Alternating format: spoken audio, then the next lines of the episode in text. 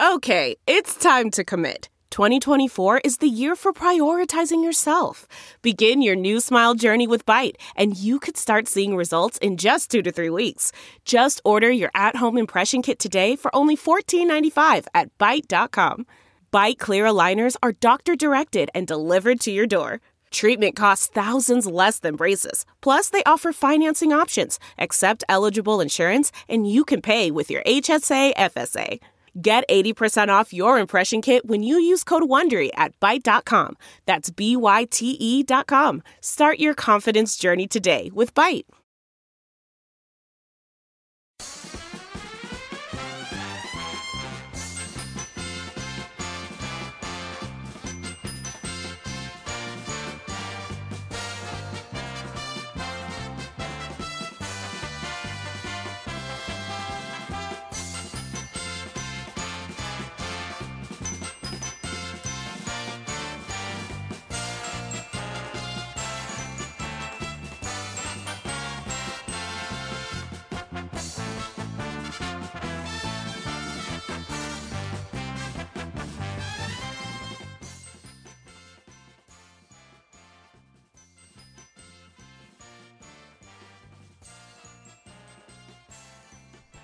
What is up? It is your boy Johnny Mags back at you once again for another edition of the All Angels podcast.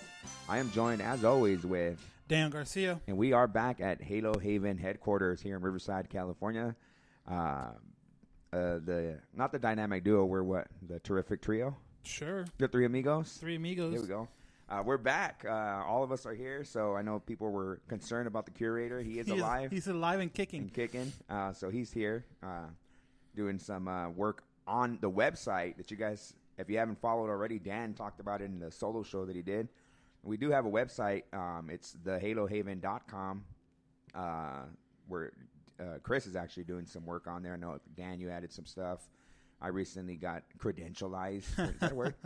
Uh, to uh, To add your own add my material. own content to the page. It is now. So, uh, but anyway, yeah, follow us on there if you guys uh, haven't already, the halohaven.com. So, Chris is in the background right now. We'll get him on the mic soon. Uh, but, man, uh, interesting week so far for the Angels, right, Dan? Yes, I mean, it started out good from last time we talked on uh, what was it Thursday, uh, last Thursday. We're coming to you right now on Wednesday, doing a little early because of scheduling conflicts. But Right. um, yeah, last time we talked, um, and they played that Thursday night. Everything was good, seven to four win. Yeah, and so you know we'll get into the uh, the week in review here. Um, we talked about on last week's podcast. We had four with the Twins. We got three here going with Houston. As we are recording, we are on the third game against Houston, and we got four more against uh, Tampa Bay heading into the weekend. And then from there, we hit the road for an extended period of time. So let's go over the weekend review for the Angels. Uh, as you said, we recorded on the tenth and the Angels went ahead and won that game seven to four behind Garrett Richards. Again, Garrett Richards didn't go far. He only pitched five and a third, five five and one thirds of an inning, um, giving up five hits, three runs.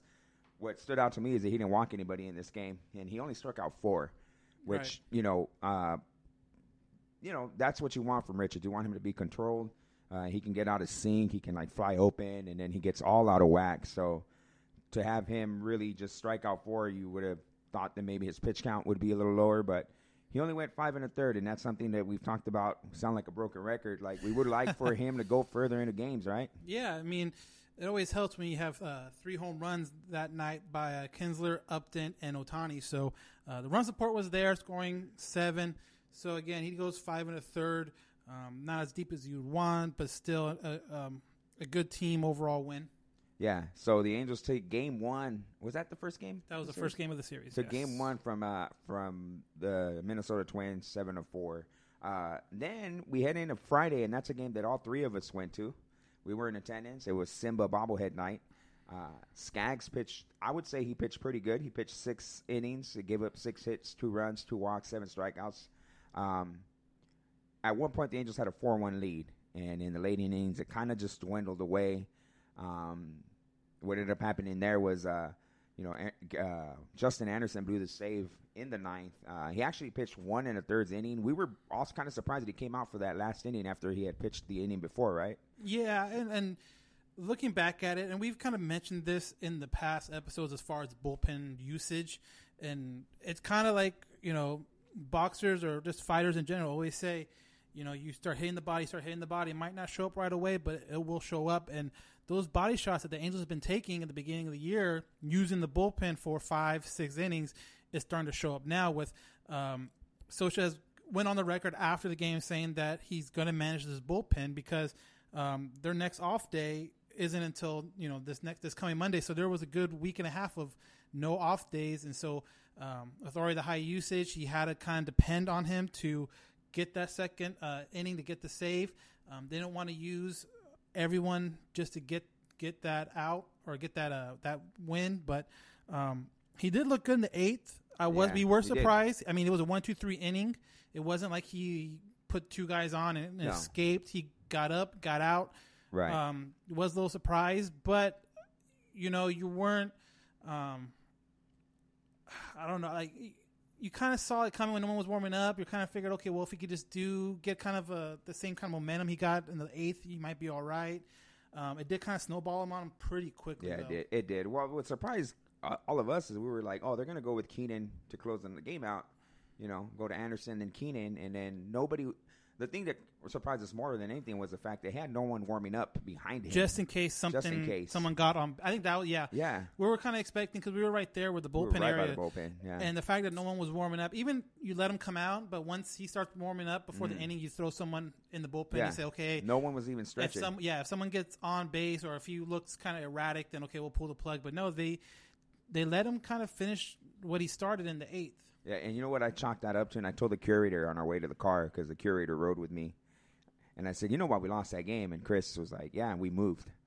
I was like, "Absolutely, we were." And standing up in left field the whole game. If you guys follow the Halo Haven um, Instagram page, you see that uh, Chris and I met Zach Campbell, and Daniel had no idea who he was when he Yeah, sent him a well, you know. but uh, yeah, we we moved. So I chalked that loss up to my superstitious ways and the fact that I moved from you know standing up to sitting down. But it was cold and it was wet. It was. It was. We were was like weird. open to the elements where we were standing at. We're we're from California. what yeah. the heck was this mist rain Yeah. thing doing? Angel Stadium. Yeah, I, it's not meant for you know cold, rainy weather. It looked very Britishy over there. Yes, I'm not made for cold Yeah. weather. So the Angels dropped the, the game on Friday.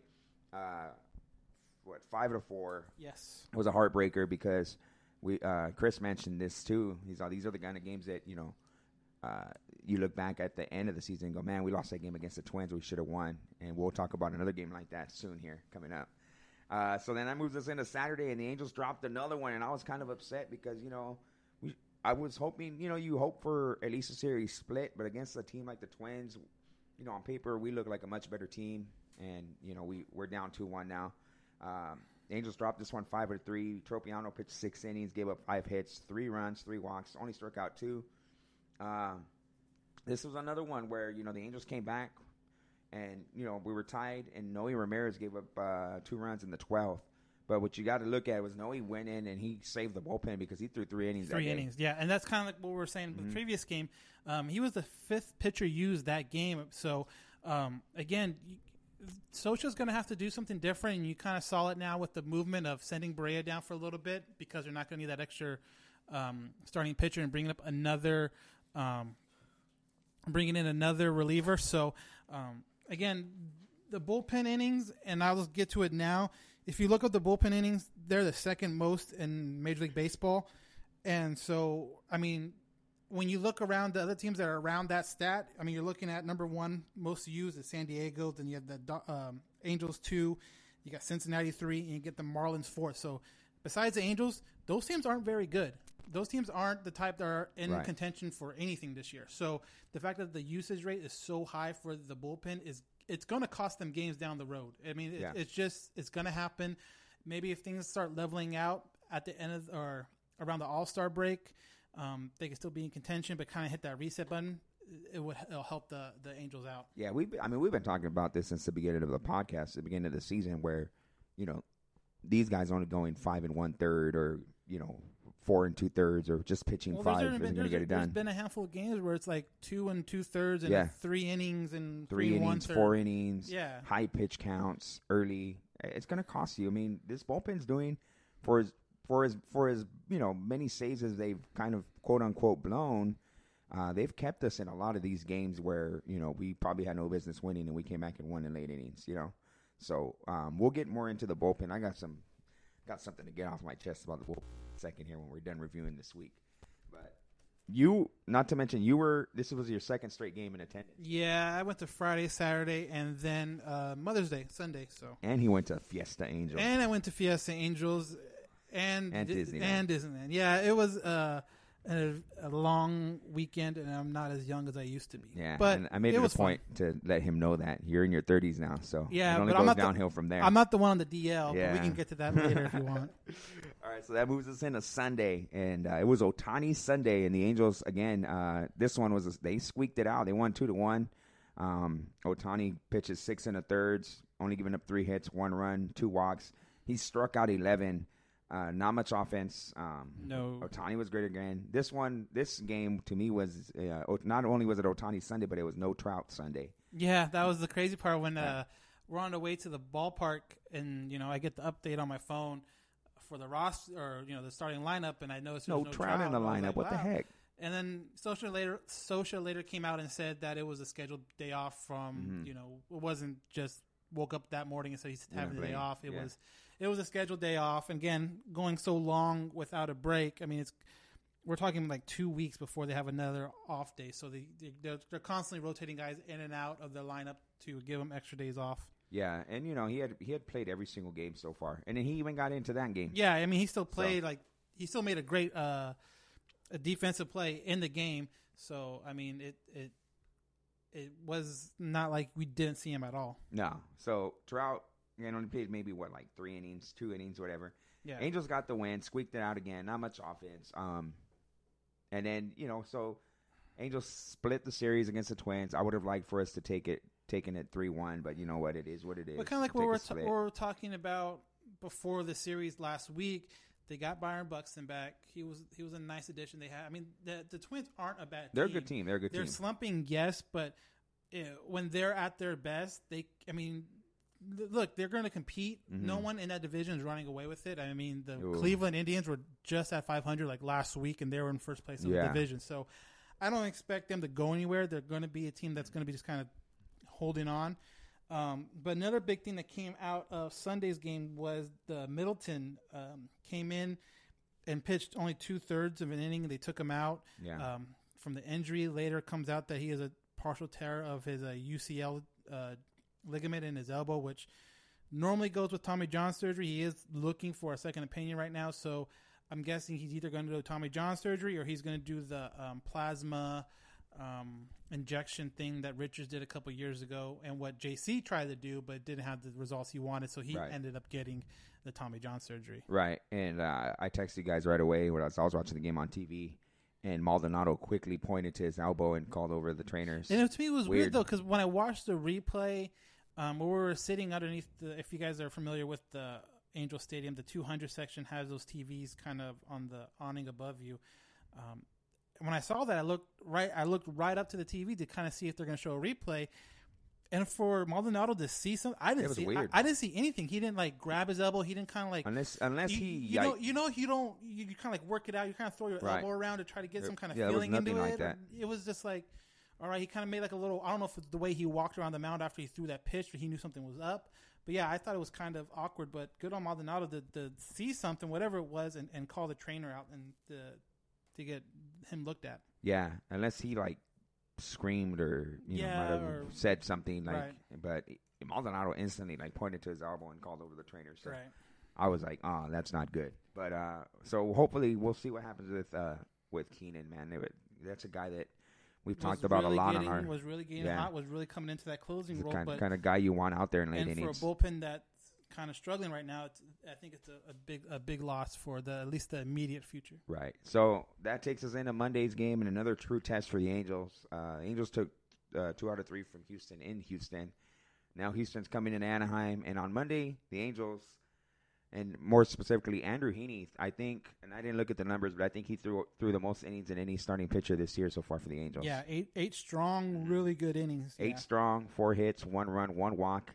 Crazy thing, he struck out ten Astros, right, and, and that's a career that's tied for a career high. So he was in command. he was command. definitely dealing. He was definitely one of the better games I've ever seen him as an Angel. So that was definitely really Oh, nice.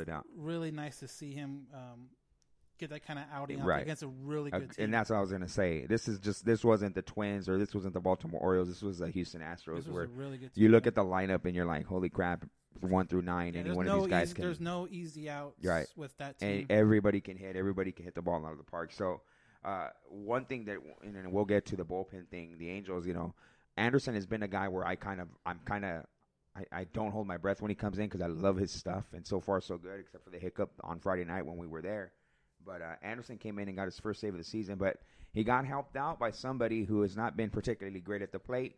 Um, what my baseball, little league baseball coach would always tell me is, if you strike out, you make for it up, you make it up for it at, at, at you know when you're playing on the field. You want the ball hit to you, and this seems to be uh, the trend for a guy named Cole Calhoun. We have an audio clip for you. What a play in right field by Cole Calhoun. Here it is. Leadoff single for Springer, the one-two. Bregman shoots one out toward right. Cole toward the corner, racing over. Near foul territory, reaches up, makes the catch. Springer's tagging, heading to second to throw a good one, and they got him! What a throw by Cole Calhoun yet again! They're going to take a look at it, obviously, but Cole Calhoun, I'll tell you what, give him a lot of credit. Has struggled at the plate, but in the defensive side, there isn't anybody playing better out in right field in Major League Baseball than Cole Calhoun. What a great play! Because I, I will say this: I think that play probably did save the game because you know that quickly got us went from no outs to two outs, Yeah. and then I think two more guys got on after that. Right, you know? and so it goes from a guy on first, no outs, like you said, the two outs where it could have easily been one out, a guy at second, Mm. second, base, and the next guy gets a hit, gets- yeah. ties it, and, and, especially for the lack of run support they got in that game, only scoring two runs. yeah, Um, against a good uh, another Cole, Gerrit Cole. Yeah. But um, oh, he only made a few mistakes too. yeah. That's it. So um, Yeah, you know, and Upton stays hot, man. He had a two-run shot. Was that in that game? no, that was his was RBI. No, he had, and I looked this up too. Actually, that was the next game. Last, yeah, last uh, eight games for the Upton, so including Tuesday night, um, eight games straight with an RBI. That's impressive. So in that eight game stretch where he has at least one RBI, he's batting 375, five home runs, 13 RBIs, and now he leads the team Right. with RBIs. And here's here's a point that I'll bring up that I, you just saying that just brought it into my head. We got a guy in left field who is defensively lacking, but is at the plate producing, and we got in right, a guy in right field who is defensively a gem and is not lacking at the plate. So It's kind of like how it was the Trout balances everything Yeah, out. exactly. Uh, but um, no, I mean, uh, great play by Calhoun's. Definitely, I would think saved that game, and the Angels uh, went ahead, went on ahead, and took two one from the Astros. Now, last night, which was Tuesday the fifteenth, what an outing by Jaime Barria, going seven innings, four hits, one run, didn't walk anybody, and struck out seven. He was in total command of this game. He had the Astros off balance. His changeup is just nasty. He can place it where he wants to. He changes speeds very well. Uh, you know, uh, this was a game the Angels definitely should have won. Um, again, we're going to go back to it here. The bullpen came in. Alvarez came in, only got one guy out. He gave up three hits on three runs in the eighth. Uh, Barria only pitched. He pitched seven. Alvarez came in in the eighth and just kind of just. It was one of those deals where he fell behind. Red, he had to throw a pitch to Reddick. Reddick hit it into the gap for a double. People are already calling for Mike Scioscia's head after that one. They were calling for his head before that anyway. Yeah. But um, I was talking to you earlier. I, I wrote it down here. I'm not sure if he's at 94 or 96 pitches, but they were talking about it on the broadcast. Uh, Gooby and, and Victor talking about how, you know, Mike Socha likes to say, you know, third time around the lineup and and all that stuff. And Gooby was saying how at, some point you got to just let a guy go because when he's grooving, he's grooving. Um, especially with the bullpen being the way it is, I kind of I would have liked for Barria to come out and at least throw, put him like if he was at 96 pitches, you say he gets to 106, 10 more pitches, and then you go from there. Um, because if he gets this one guy out, and this is hindsight, I know it's totally hindsight. Um, uh, he goes in there and gets one guy out, Reddick, who hit the double. Then that totally changes the whole dynamic of just not the inning but the game. Um, so, but it's easy for me to sit here and was it armchair quarterback, but it's you know it's damned if you do, damned if you don't. Because if then if you do leave him in and then it blows up, people are gonna say, why didn't they take him out? Why didn't they put in Anderson or whatever? Um, but this was just a tough game to lose because Barria pitched so well.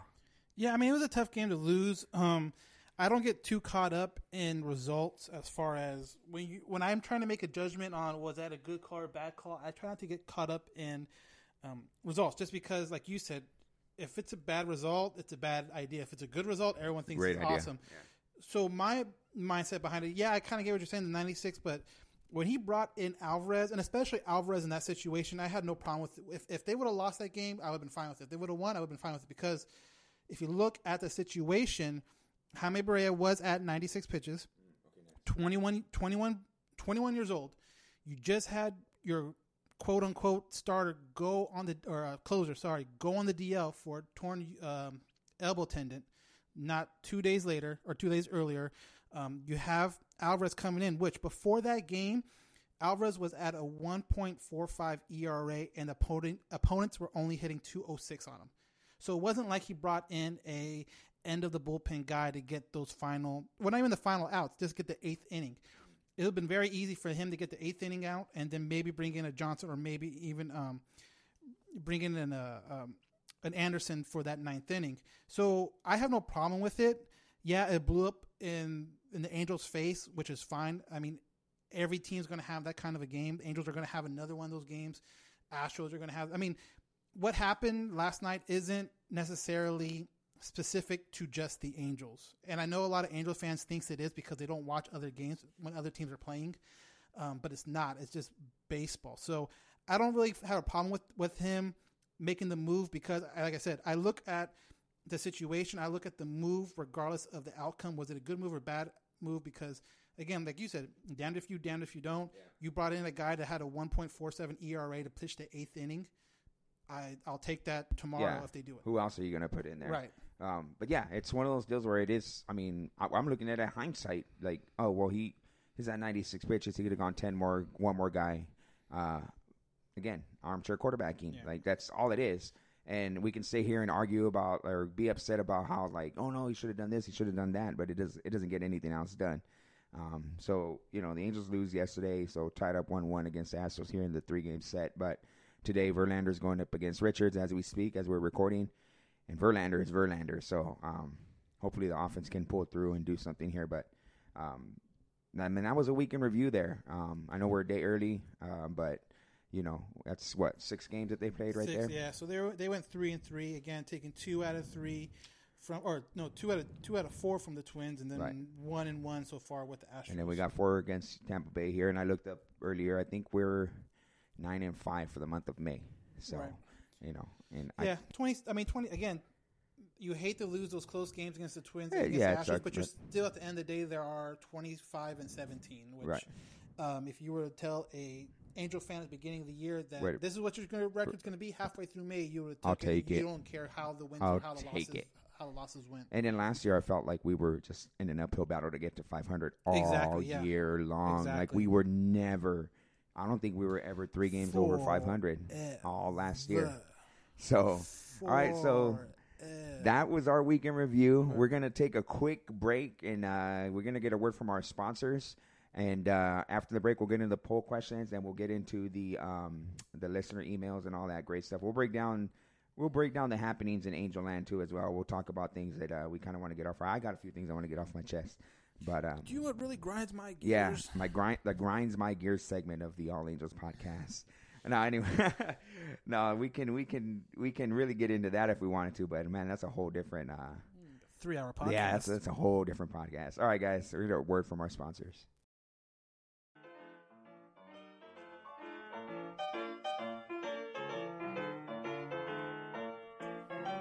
Hey, hey, what's up? Johnny Catfish here, ambassador for Groom Goon Beard and Body Care. Are you tired of your beard feeling rough and not so fresh? Do yourself a favor and do what I did and check out www.groomgoon.com. Groom Goon carries a variety of beard oils and beard and body soaps that will leave your beard feeling soft and smelling great all day long. Don't just take my word for it, go check it out for yourself. Again, that's www.groomgoon.com. And at checkout, use discount code CATFISHTheGoon, all one word, CATFISHTheGoon, and receive 15% off your purchase. Why choose Groom Goon? Well, because your beard deserves it.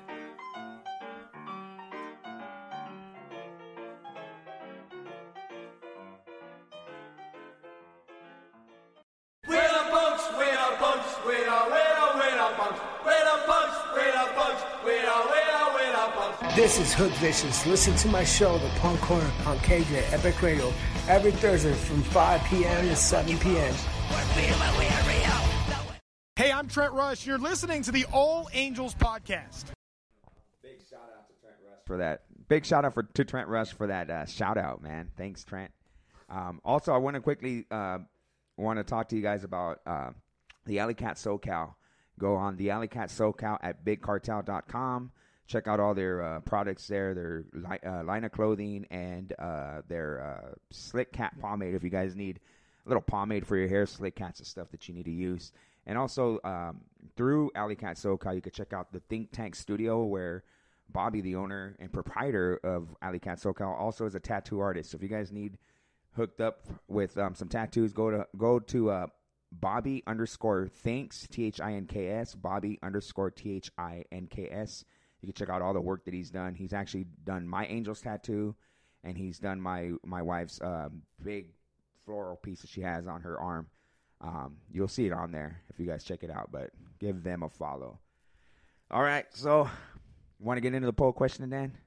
Yeah. So, um, for people that don't know, we have a Twitter and Instagram at Halo underscore Haven. So check it out.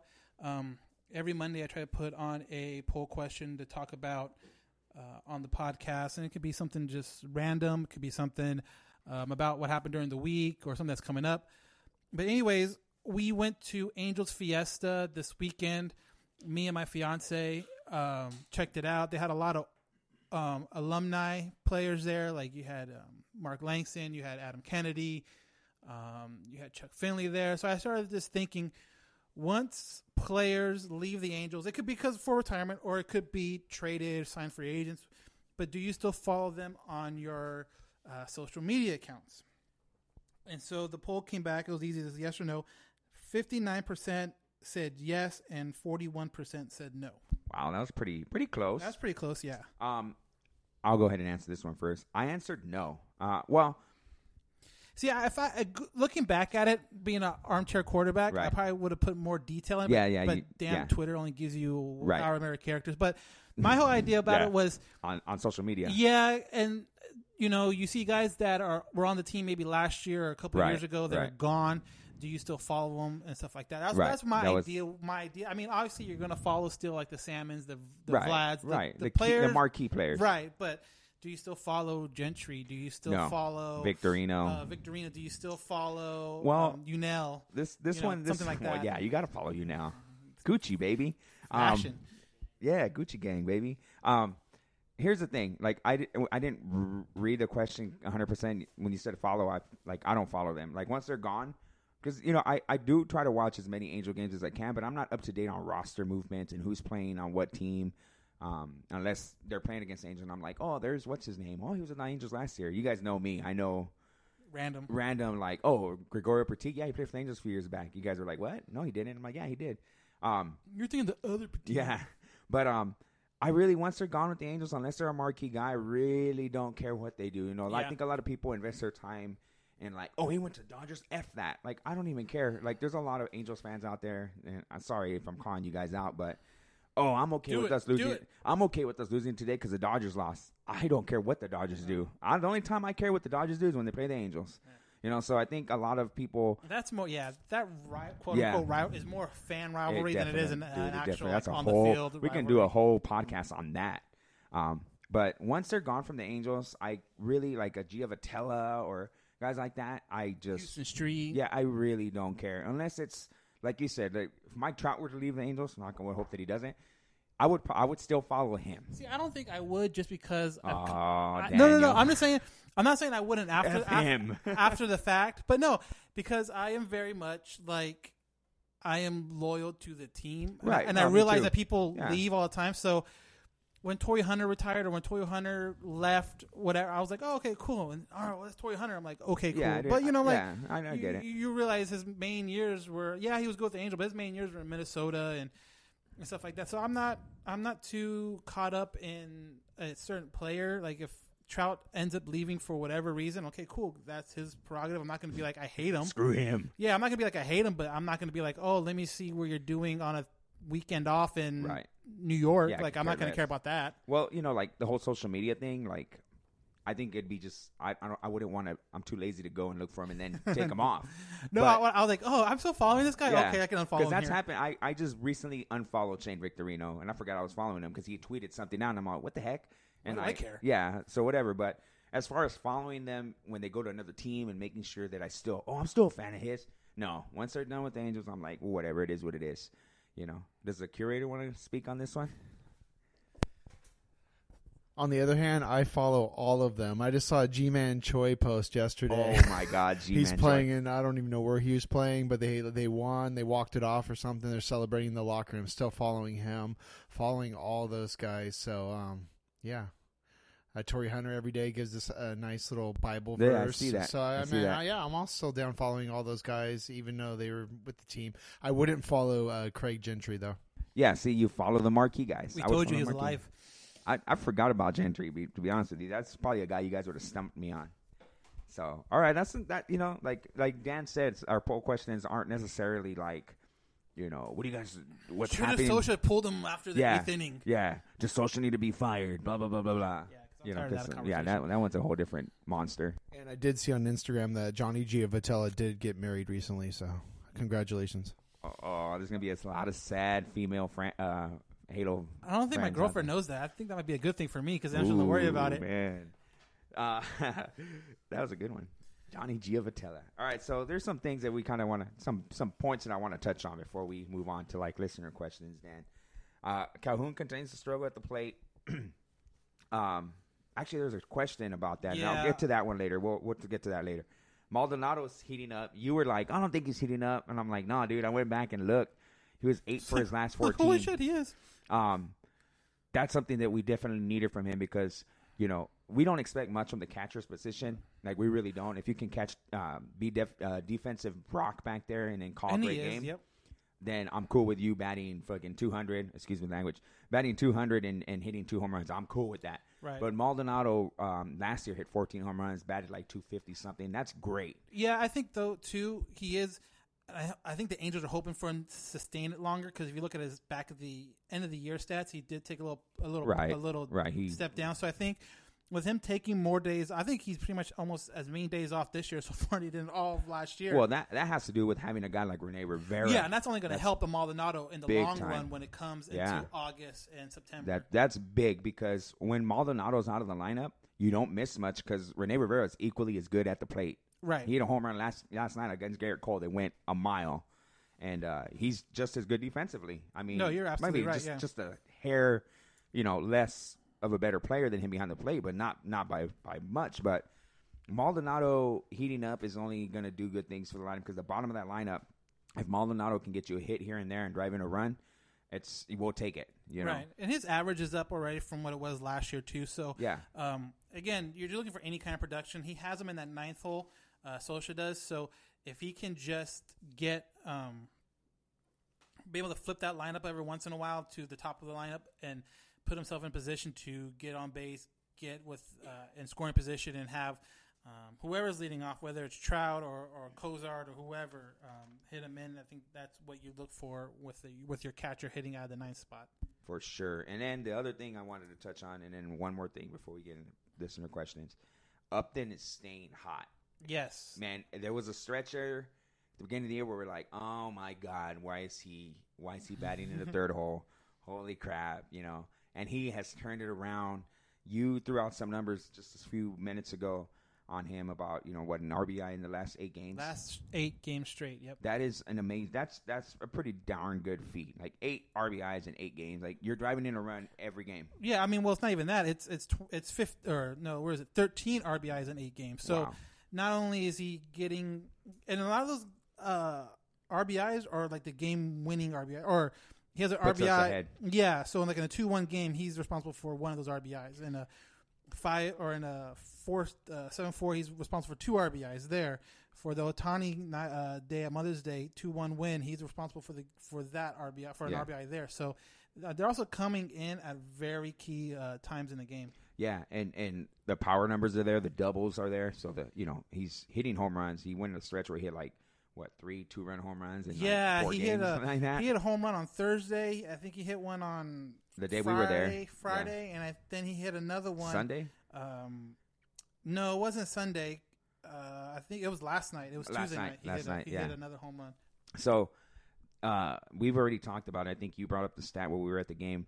He's the first Angel with ten more than ten. First Angel left, Left fielder, fielder. With ten or more home runs since Vernon Wells. Something like In that. 2012? Yeah, yeah, it was 2012. They didn't say who because it's like one of those things that you get on, on Twitter or whatever, an Mhm. update, and yeah, they didn't say who it was, but they said yeah, first yeah, was. I think it was Vernon Wells. first left fielder that hit 10 home runs. Or was it Josh Hamilton hit more than ten home runs in a season for You us? think so, at least 10. I think but Chris who is knows? a big fan of Josh Hamilton. He should, he would know. Yeah. No. uh, okay, so one thing I want to talk about here, and it's not written down, but it's something I had in the back of my mind. We're talking about the bullpen, and here's here's my this is what really grinds my gears, guys. Um, Get off my lawn. yeah. Um, we're looking at this team, and we're you know I I I think I can speak for three of the three of us that we're we're pretty confident this team can make the playoffs with you know one of the wild card spots. They definitely have the the lineup to do it. Um, but if you look at every team that has even won a World Series or has even been a frontline contender for a World Series championship, or even just a playoff team, you look at the back end of their bullpen and they have they have at least two guys that are guys that can come in and shut a game down. You know, uh, the Angels don't have that, um, and that's not necessarily a bad thing, but Well, the Astros didn't have that last year though. Giles was But- not didn't but- play at all in the World Series. but they had they had guys that they, that were starters like in Charlie Morton. well, yeah, but and- you, then yeah. if you get to that point, you have a smaller rotation. You can put a Skaggs or a. Uh, Well, well, or- or I think Barria Skaggs. Would. I think Skaggs would definitely be in well, the if you, had a rotation, top, but if you had a top three, Yeah. what would you? I mean, uh, if you're that deep in the playoffs, you're only going to go to a three, maybe a four man rotation. Right. You would definitely have Richard Right. Ohtani and what Heaney, Skaggs, Barria. So you- two of those guys are going to be your right. bullpen guys. But here's the deal with this: Barria's a 21 years old. Um, But see, they might want to do that because if his innings are Yeah. up by then, put him in the bullpen. Well, if they put him in the bullpen later in the season, Yeah. then that sets him up for being a bullpen guy. But if you're gonna start him all year long and then put him put Which Boston did, or not Boston? Uh, the Rays did that with David Price when he was coming up. yeah, but but again they had a they had a closer in that in that rotation in the uh, back end of that bullpen when they went to the World Series. Um, case in point, not every team, but most teams have a guy that you can count on to come out of the bullpen and go, oh, you know, oh, lights out, game's over. I, the Angels don't have that at all. I mean, let's be realistic. I love Anderson's arm, but he's a young guy, so you're counting on guys to kind of want to to kind of overachieve a bit and get you, you know, saves out of the bullpen. Jim Johnson, I actually like Jim Johnson as, as our closer. This is a guy who has been pitching well for the Angels so far. Had back to back 50 save seasons, so he's a proven guy. I like him at the back end. Uh, missing Keynan now, this is going to be crucial because I was hoping that he'd be the guy that would develop into that lights out closer guy, and I think he was getting there because we were using him as our closer. Um, you know, he was being used to save games there before he got hurt, so I was hoping he'd be that guy to develop into that, and I for sure thought he would be. Now, here's the thing that I wanted to, to point out, though. The fact that you look into that bullpen and you don't see a Holland or you don't see a, what's it, Kim Krimble? What's his name? Kimball. Kim, whatever. Yeah, Holland's not even the closer anymore. Oh, but that's Norris true. is. So it's not like Norris. nothing is. See, this is how I feel about closures. Just in, just to put it out there, Mm-hmm. so overrated. Unless you have a like three like a top three dudes, I think they're overrated. I think you you necessarily. Yeah, it helps if you have one of those guys, but I don't think it's necessary to have one of those guys. I I- think it's. I think it's necessary to have guys that want the ball in key situations, regardless if they're a reliever or a starter. Right. Um, and regular season performance has nothing to do with that. Well, here, well, here's my here's my thing with that. Like, I'm not, I'm, I don't necessarily think the Angels need a closer. or Anybody needs a closer, but you need to have. I think when you get to a situation where you're gonna battle for a playoff win, you got to have the confidence in the bullpen. You got to have the confidence in a guy that can get you. Like Joe Smith for the Angels was one of those guys years ago where you gave him the ball and you felt comfortable with him coming out. Like, oh, cool, here comes Joe Smith. Oh, we're gonna get somebody in there that's gonna, you know, whatever, a proven And- but uh, relief pitcher. and and me being naive and not knowing Joe Smith before he came to the Angels, but was he that guy before that, or was he a B level guy they picked up in a trade that turned into an A level um, result guy once he got with the Angels? If you guys go on, uh, A- I think it's still archived on LA AngelsInsider.com. I'm plugging LAAngelsInsider.com here, but um, I had mentioned before before we had signed him that that was a guy we needed to get. I always saw him as a uh, as a guy out of the bullpen that can get guys out, and he just came to the Angels and continued to do what he was doing in Cleveland. So I he was to me he was. A lot of people didn't know who he was because he played in Cleveland. Um, but I, I had looked at his numbers and I had seen him pitch before. I'm like, man, this guy's good. Another guy that the Angels had in the rotation, it wasn't necessarily a closer, but it was a guy like Scot Shields who could come in and get guys out. So I'm not necessarily speaking about a closer or a lights out guy, but a proven dude that can come in and you you kind of like Petit was kind of that guy for us last year. but again, who saw him being that No, guy? at the beginning no, you didn't see him being that guy. But if you look at the Angels uh, bullpen right now, and you say, "Oh man," no, this is the point that I'm getting to. I'm kind of going off topic speaking about this, but I don't think the bullpen's bad because if you look at the bullpen, they've saved us in a lot of games. So now, I guess my whole point, I'm I to make us long, a long story even longer. I guess um, the the bullpen to me right now um, has kind of been the saving grace as it was last year too. You know what I mean? And they're just totally being overused at the beginning of the year now that I'm worried that they're just getting totally overused right now. And we're not going to be able to see guys like Justin Anderson. Maybe he'll be worn out by the time we get to September. A guy like uh, we already Keynan's already down. Um, a guy like Cam Bedrosian continues to struggle. Um, and there was a there was a listener question about you know do the Angels go out and get arms at the trade deadline? Man, I, I I don't think you mortgage what you have No, built I- in the I- past three years in the minor No. league system for something that might or might not happen with a reliever. if it's somebody you can get for nobody, of course you're gonna go out and get him. But I wouldn't give up a Jo Adell. I wouldn't give up uh, Griffin Canning for uh, a closer. You do, I I don't think you do that. But I'm just concerned, and I'm just upset a little bit at the Angels fans talking about how, how they're saying that our bullpen is garbage when it's not. It's clearly not if you look at the numbers. It's that bullpen to me is is overachieving, and you got to cut them some slack a little bit. Yeah, our our starting the starting pitching of the beginning of the year was garbage, and that kind of what hurt the bullpen. Now, kind of like what I said earlier in the podcast, it, it, the Angels were taking body shot after body shot after body shot, using those relievers in the fifth inning or fourth inning, and now it is the time of point where it's catching up with them. And then now, do you have to wait for the trade trade deadline to make a move somewhere, or do you just kind of hope that um, the starting pitching kind of continues to go seven innings. You throw an eight inning in there every once in a while. You're able to only use two relievers per night, ideally, and let them get the rest that way. Or do you use the minor league system and just start rotating dudes? And when they're in Salt Lake, you're not doing anything but an inning every two days or three days because they can control that more so down there. Because yeah, you like to see Salt Lake win, but it's not exactly the most important thing in the or, uh, Angels organization if they do.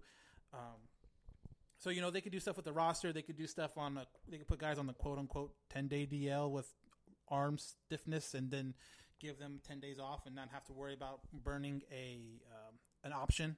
Right. So Dodgers did that a lot last year with some of their starting pitchers, where um, I think they had the most DL stints by pitchers in, in Major League, but none of them were serious. It was just like, all right, we need you to take a couple days extra off, so we'll put you on a day, ten day DL, won't burn an option on, on another guy, and you'll come back and you'll be fine. So there's a lot of things they can do that kind of will, will right the ship, but they're like, like we said, they're in a great position right now where they're 25 and 17 uh, for the season, and and they're not like they have to get just get themselves out of a hole that they dug in the first month of the year.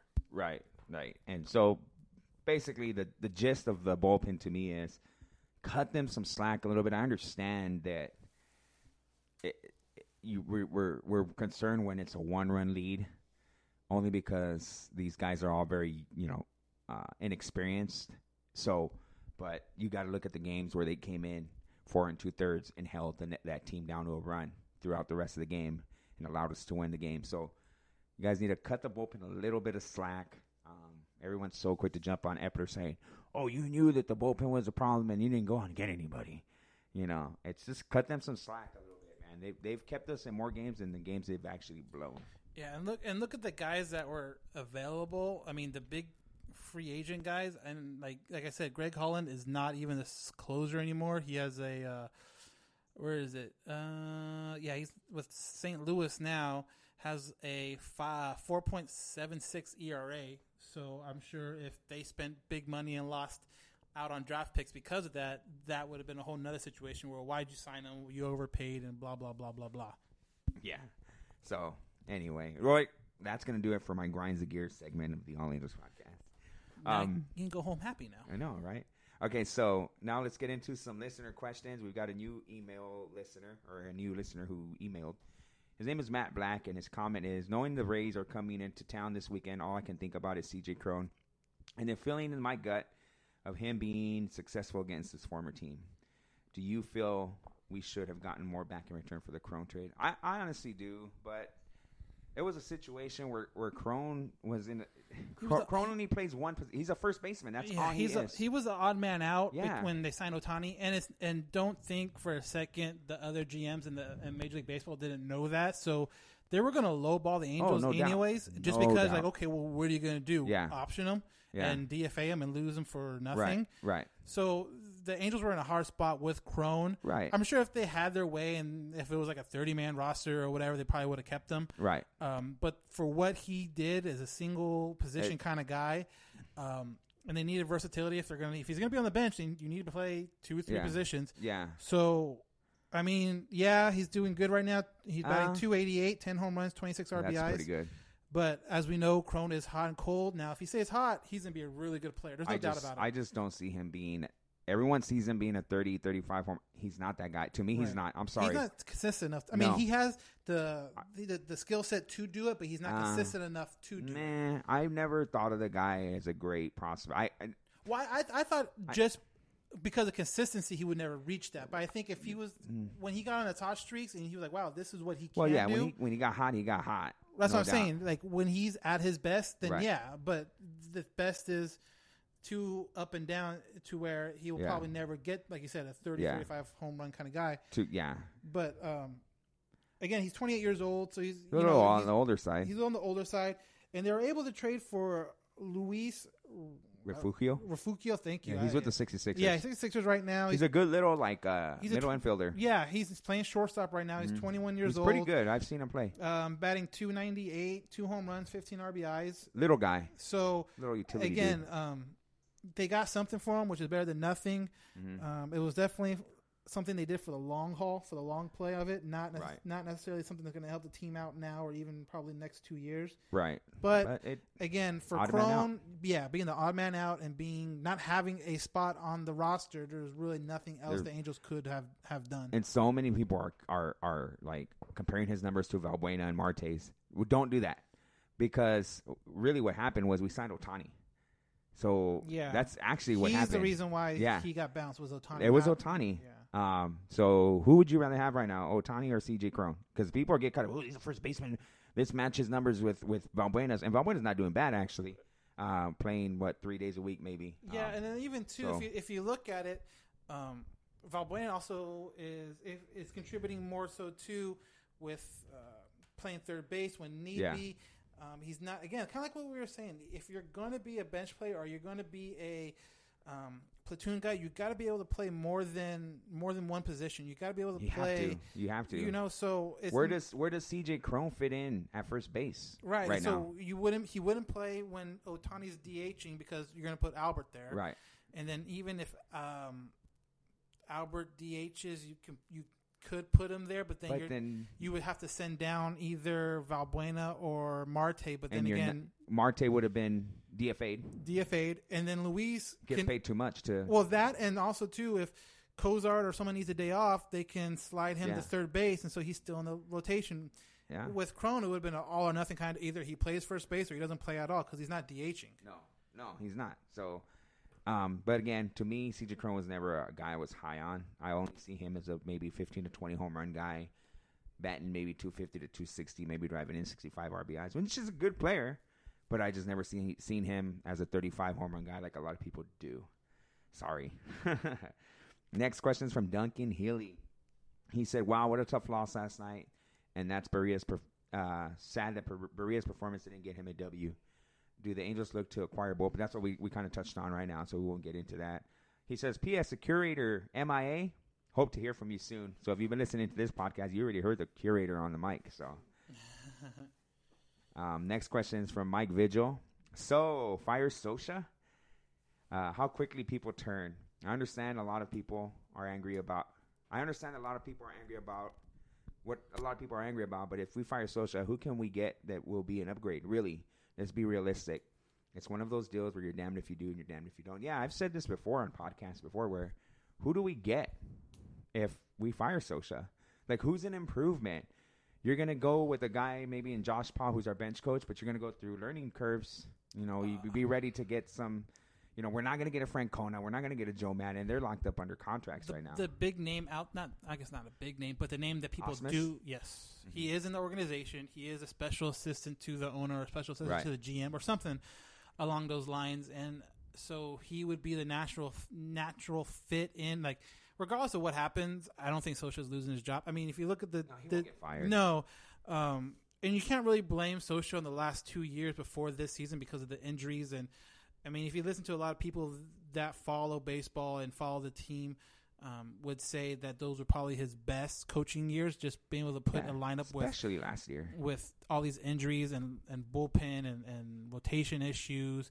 So I don't think Scioscia is in any kind of danger at all. But the only name you can realistically put out there would be Brad Ausmus. I mean, half the Detroit Tigers is on the Angels anyways. It seems like right now. So Detroit Tigers of Anaheim. yeah. So, um, you know, if if Brad Ausmus comes and steps in for maybe Scioscia wants to retire, wants to step away for whatever reason, I think that's probably the only way the Angels could realistically go. Yeah, I- don't see them firing him unless it goes completely downhill fast, and the Angels are too good of a team for that to happen. Uh, next one, next email comes from Rob Lastings. He says, "Sounds like the curator's a busy guy. Uh, great show as always, guys. Audio quality does sound a lot better. Thank you very much. Uh, I'm glad you guys like the audio- quality. We're both on separate mics now, um, so we're able to lounge a little bit more, lean back in our chairs, be a little more comfortable. So uh, I'm sure you guys will get this question a lot, but how does the Cal- how does Calhoun stay in the lineup? His batting has just been atrocious. I get it; he's a great outfielder, but his failures at the plate far outweigh his defensive prowess, right? Daniel, you want to care to touch on that one a little bit? It does, but then it doesn't because then that's fine. Like any kind of argument someone wants to have where we should put player X out, and I'm like, okay, cool. So who's going to be the guy to fill it in? You know, it's easy to sit here, oh, take him out, take him out. Well, then who are you going to slide in there? Because realistically, who are you going to slide in there? You're not going to slide in a. I mean, I know people love him. They're not going to slide in a, a Eric Young. You're not going to slide in a Chris Young because offensively, yeah, they might be a little better than Calhoun, and I mean little better right now, but defensively they're nowhere near the level he can. He, I mean, you you've seen it or you you heard our clip. You watched you've watched enough of the games. You see it. I mean, he leads the or he's tied with. Uh, with Josh Reddick. with Josh Reddick for six assists in uh, from the outfield in the Major League Baseball. I mean, he has two double plays. He plays right field and he has two double plays. Yeah, I mean, amazing. so um, offensively, you still kind of hope that he comes around. But if you want to take him out, great. But just tell me who you're going to put in that's going to do either one of his jobs as well as he does. Yeah, that's a that's a tough one. I mean, I understand the frustration with him at the plate right now. It seems like he goes up there and he's done. Um, so I hope he turns it around. I don't think that Calhoun again. I don't think Calhoun is a great offensive player, but he's always been really consistent, and we need that. We need that from yeah, him. I mean, if he can get up to you know 250 even. 240. At this point, you would take 240 in a heartbeat. 240 with 15 home runs. Yeah, and I mean, 50 it- it's still possible. Um, you know, it, it- he's batting 161. I mean, Kinsler's batting 207, and no one really cares because he's Kinsler. um, but again, the, those guys are kind of there for their defensive um, performances more than anything else. Offensively, you, you hope with Trout, Ohtani, Upton, Simmons, uh, Pujols, you hope that's enough to um, put some wins together, and you hope defensively behind them you're able to put some confidence in your pitchers to know that, that better defensive players are out there because if you do take Calhoun out, now is a pitcher's mindset going to change? Like, man, if I hit, if they hit the ball to right field anywhere along that line, he's not going to get to it, or, you know, he's not going. This guy's not going to lay out for a ball like Kole would. So, um, I think you have to leave him in there, and you have to hope he works his way out of it because until he just seems to start making air out of after air, I think you just have to keep him there. Yeah, for sure. He, uh, Rob also finishes this with saying, "Hope to see you guys soon at the Big A. When is the next Halo Haven tailgate?" Good question you ask. Uh, we we we've talked about it today, but the next tailgate will be June second. That will be the Albert Pujols three thousand hit bobblehead night. So that's a kind of a fitting day to uh, celebrate and meet some of our listeners under the Big A. Uh, that's one of the ba- the the greatest things about doing all this. It's not about you know getting you know putting our voice on the you know on the Kinda is for me. airwaves I and kinda the like it. interwebs and all that stuff. It's actually getting to meet the people that are listening. Uh, to us in their homes on their on their way to work and all that stuff. So uh, we're planning that. So um, right now, I was actually checking out Texas Rangers pinatas online There while the guys are talking. go. So maybe we can incorporate that. We'll do a special giveaway. We usually kind of cater that to um, the occasion. So maybe probably something Pujols, Pujols 3000 3000. and also the rally bus will be under the big A.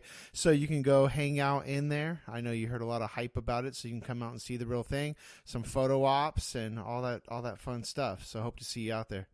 Yeah, if you guys haven't been to a Halo Haven tailgate, uh, we got like a with like a photo booth backdrop with the And a bus. with the Yes We Can in the background and the bus where you Did I got to go we have a bus? through the turnstile out the back, sit in Anaheim Stadium seats. That's not it. We have a bus. a bus. So come check it out June second. We'll give you guys some more info, and actually we'll probably like probably post something on the actual thehalohaven.com Yeah, there's website. a yeah. So check it out, thehalohaven.com. We'll start posting uh, possible giveaways. We'll start posting, um, you know, probably the times and all that stuff we're trying to get out there. Um, but definitely keep an eye out for that. For sure. And then, so our last question comes from Jason Kemp. He said, Hey there, fellas. Just wanted to comment on Ohtani for a second. Am I the only one that thinks what he is doing is nothing short of amazing? The guy on the mound is super impressive, and he's equally impressive at the plate. It looks like he gets one or two hits a game. We really need to take that and really think about how amazing what we are watching truly is. We kind of were talking about that the other day. We're like, this freaking guy, like, I mean, to me, he's almost under the radar a bit. Like, I don't think people are really kind of grasping what he's doing. I think I go, I, I the kind of what he's casual. I think the casual fan doesn't. I think if you t- if Yeah. you listen to ESPN, if you listen to Fox Sports, if you listen to any kind of those media outlets that are are dedicated to baseball or have someone dedicated, they know all about it. They are um, for people that say or we're saying, oh, the Angels don't get any press, Angels don't get any blah blah blah, this and that, East Coast bias. Then you haven't been listening to Jack this this season because every time um, Angels get brought up, it's not you know so much Upton, oh eight game RBI streak, oh Trout, you know being better than he's been the last three years. A lot of it's Ohtani. It's it's Ohtani's um, you know strikeouts. It's Ohtani's um, 342 average. It's you know it's stuff like that that is getting the the people talking as far as um, Angels baseball. the guy doesn't play every day. He plays maybe three days a week, then pitches one day out of the week. Now, when he pitches, he's striking out 11 guys. And when he's at the plate, he's getting a hit or two a night. I mean, it's in, just incredible. And I agree with Jason Camp 100%. It is amazing what he's doing. It truly is. What, I mean, I heard this question, so I want to see what you think. Okay, forget of where the decimal place is put in these stats, but just the numbers um, as a whole. What do you think will be the better number? Three forty two batting average or three? What's his what's his ERA right now? Like three point five eight. So which one will be higher at the end of the year? His, Man. his batting average again. Don't worry about where the decimal place Yeah. is. So you're looking at, you know, his ERA right now is 358, and his batting average is three forty two. Bro, I would take him batting 289 so that his ERA would be 289. um, I'll say that his uh, aver- his ERA is going to be higher. Than his average. Only because, you know, pitching pitching is a lot. Oh, God, I, that's never mind. I don't want to say it's harder than hitting because there's a reason why I was a pitcher and didn't hit very much. Um, no, because when you pitch, you gotta you gotta you gotta.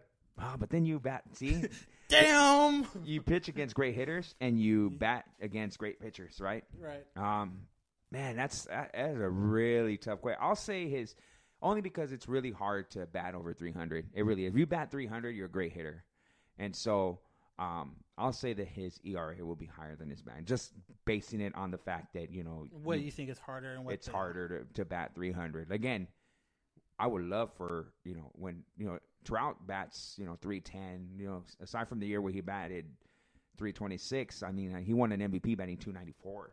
Right. So you know it's harder to bat 300 when a, when a guy like Mike Trout, you know, has to be Mike Trout to bat 300. Uh, that says a lot about the you know 300 batting average. So I'll go with his ERA being a little higher. Where where do you stand on that? Uh, I I think his ERA will be a little higher than his batting, just because right now I have that feeling everything's so new, everything is so we haven't seen it in in, in real time yet. But then when you start facing the Astros for a third Right, time, or right. you start facing Seattle for a second time, or New York for another time, like Right.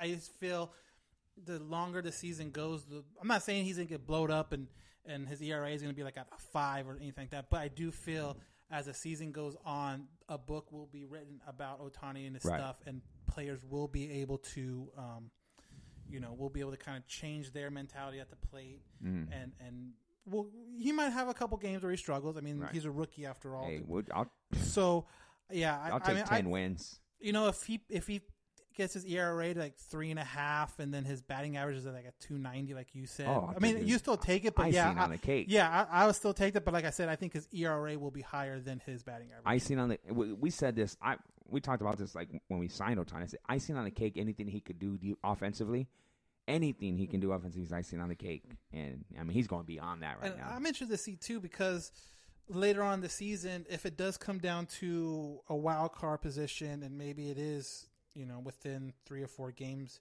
of that second spot, or maybe even the first spot, but you definitely need to get in. Where would they tone back his hitting to where now instead of pitching every seventh day, then maybe now okay, we're not going to let you hit because we want you to pitch every sixth day Yeah. and try to get him up more that way pitching wise, Mm. or would it be vice versa? That's would it be like we don't want you to pitch as often?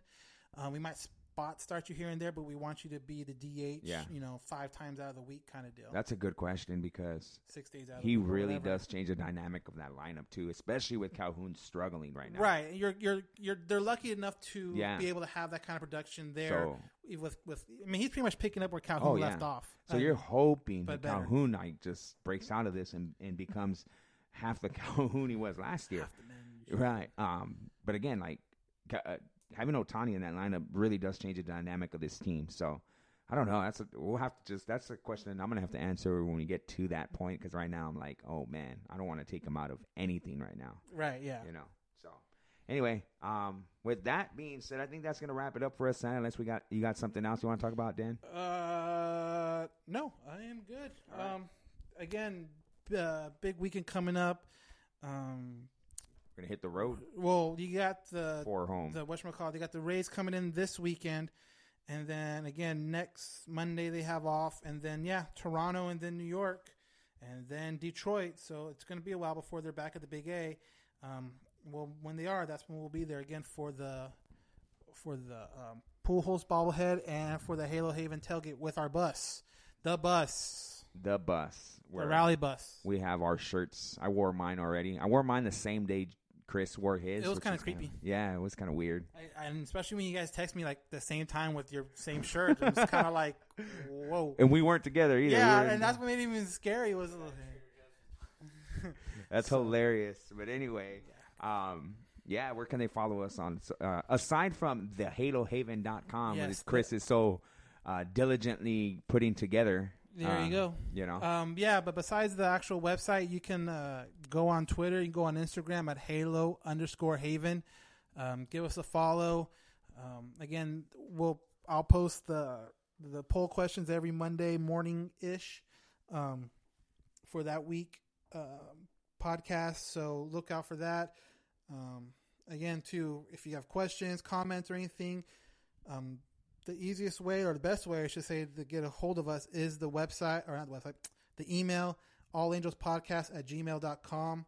Again, it's allangelspodcast at gmail.com. Um, questions, uh, subscribe to us on iTunes. Um, write a review. Give us a write a little comment on there. Five star review. Five star review. Anything less will be kicked out. No, I'm playing.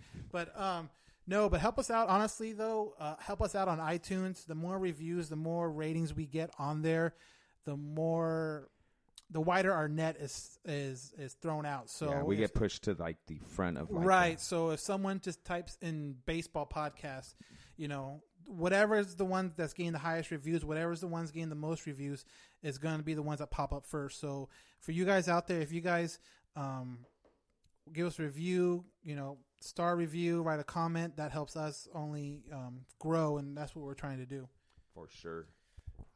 I got to jump on with some shameless uh, shout outs. Uh, G signs underscore apparel on Instagram. That's G signs underscore apparel on Instagram. Hooked us up with some sweet rally bus short, shirts that we were just talking about. And also, um, Rake Baseball Company on Instagram. Hooked us up with that good vibes only Halo shirt with the kind of like the. Yeah, it's a cool shirt. Yeah, it's a cool shirt with a little halo going around the hand. So check them out as well.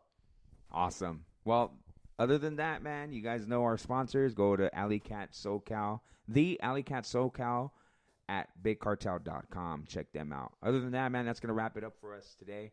Uh, we will be back next week for another edition of the All Angels podcast. Uh, we'll, we'll do the same thing week in review, listener questions, poll questions. Uh, look out for the poll questions.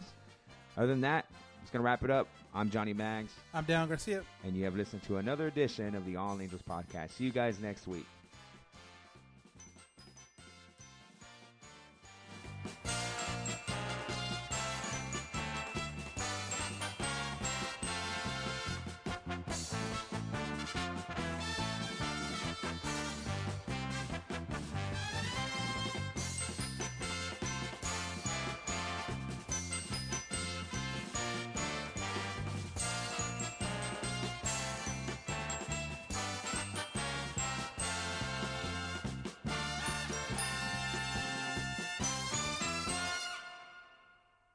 There's no distance too far for the perfect trip. Hi, checking in for. Or the perfect table. Hey, where are you? Coming! And when you get access to Resy Priority Notify with your Amex Platinum card Hey, this looks amazing! I'm so glad you made it. and travel benefits at fine hotels and resorts booked through Amex Travel, it's worth the trip. That's the powerful backing of American Express. Terms apply. Learn more at americanexpress.com slash with Amex. We're driven by the search for better. But when it comes to hiring, the best way to search for a candidate isn't to search at all. Don't search, match with Indeed. Leveraging over 140 million qualifications and preferences every day, Indeed's matching engine is constantly learning from your preferences. So the more you use Indeed, the better it gets. And listeners of this show will get a $75 sponsored job credit to get your jobs more visibility at Indeed.com slash match. Just go to Indeed.com slash match right now and support our show by saying you heard about Indeed on this podcast. Indeed.com slash match. Terms and conditions apply. Need to hire? You need Indeed. Delve into the shadows of the mind with Sleeping Dogs, a gripping murder mystery starring Academy Award winner Russell Crowe. Now available on digital.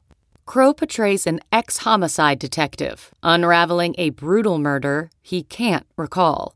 Uncovering secrets from his past, he learns a chilling truth. It's best to let sleeping dogs lie. Visit sleepingdogsmovie.com slash Wondery to watch Sleeping Dogs, now on digital. That's sleepingdogsmovie.com slash Wondery. Searching for NBA playoff coverage? We've got you. The Old Man and the Three, presented by BMW, gives you an inside look into the world of sports. Hosted by former NBA sharpshooter and Duke legend JJ Redick and sports writer Tommy Alter, The Old Man and the Three offers unprecedented access to the league. Tommy and JJ discuss the NBA and interview some of the biggest names in the league, like Devin Booker and Luka Doncic. NBA final season is the perfect time to dive in, and you can listen to The Old Man and the Three wherever you get your podcasts. To hear episodes brought to you by BMW. Push the limits this NBA season with the brand that set the ultimate standard BMW, the ultimate driving machine.